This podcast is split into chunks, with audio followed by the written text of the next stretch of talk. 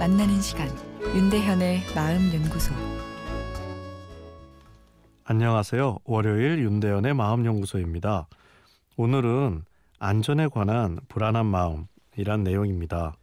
저는 30살, 아이 엄마입니다.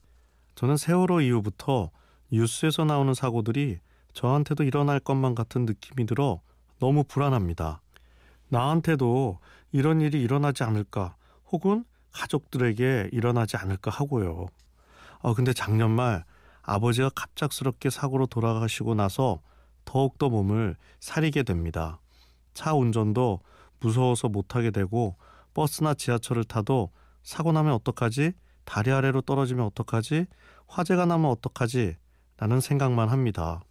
집에서도 남편에게 사고가 나면 어떻게 해야 하냐며 수시로 얘기를 합니다.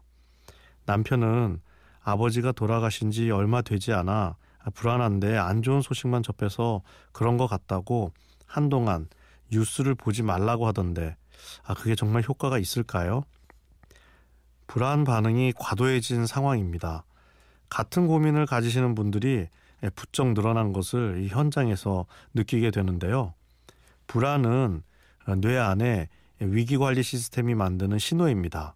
우리 생존에 있어서 꼭 필요한 소중한 녀석인데, 이 녀석이 지나치게 켜지면 뇌의 기능과 삶의 질이 오히려 떨어져 버립니다. 엄마의 경우에는 모성애가 불안감을 더 키웁니다. 모성은 자녀의 생존을 보존하려는 힘이기 때문입니다. 겁이라고는 없었던 여성도 출산 후에는 장 걱정이 늘어나는 경우가 대부분입니다.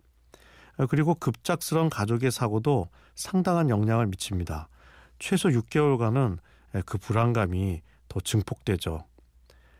우선 지금 내가 느끼는 불안은 좀 과하기는 하지만 그 자체가 병적인 것은 아니라는 이런 태도가 중요합니다. 문제라 여겨 불안을 찍어 누르면 더 커지기 때문입니다.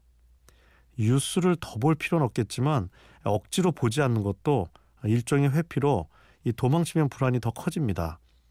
불안하건 말건 내 삶을 그대로 가져가겠다는 마음이 필요한데요. 삶을 정상으로 가져가면 우리 뇌는 불안할 필요가 없는 상황이다 라고 인식해 불안 반응을 줄여버립니다. 내일 이어서 말씀드리겠습니다.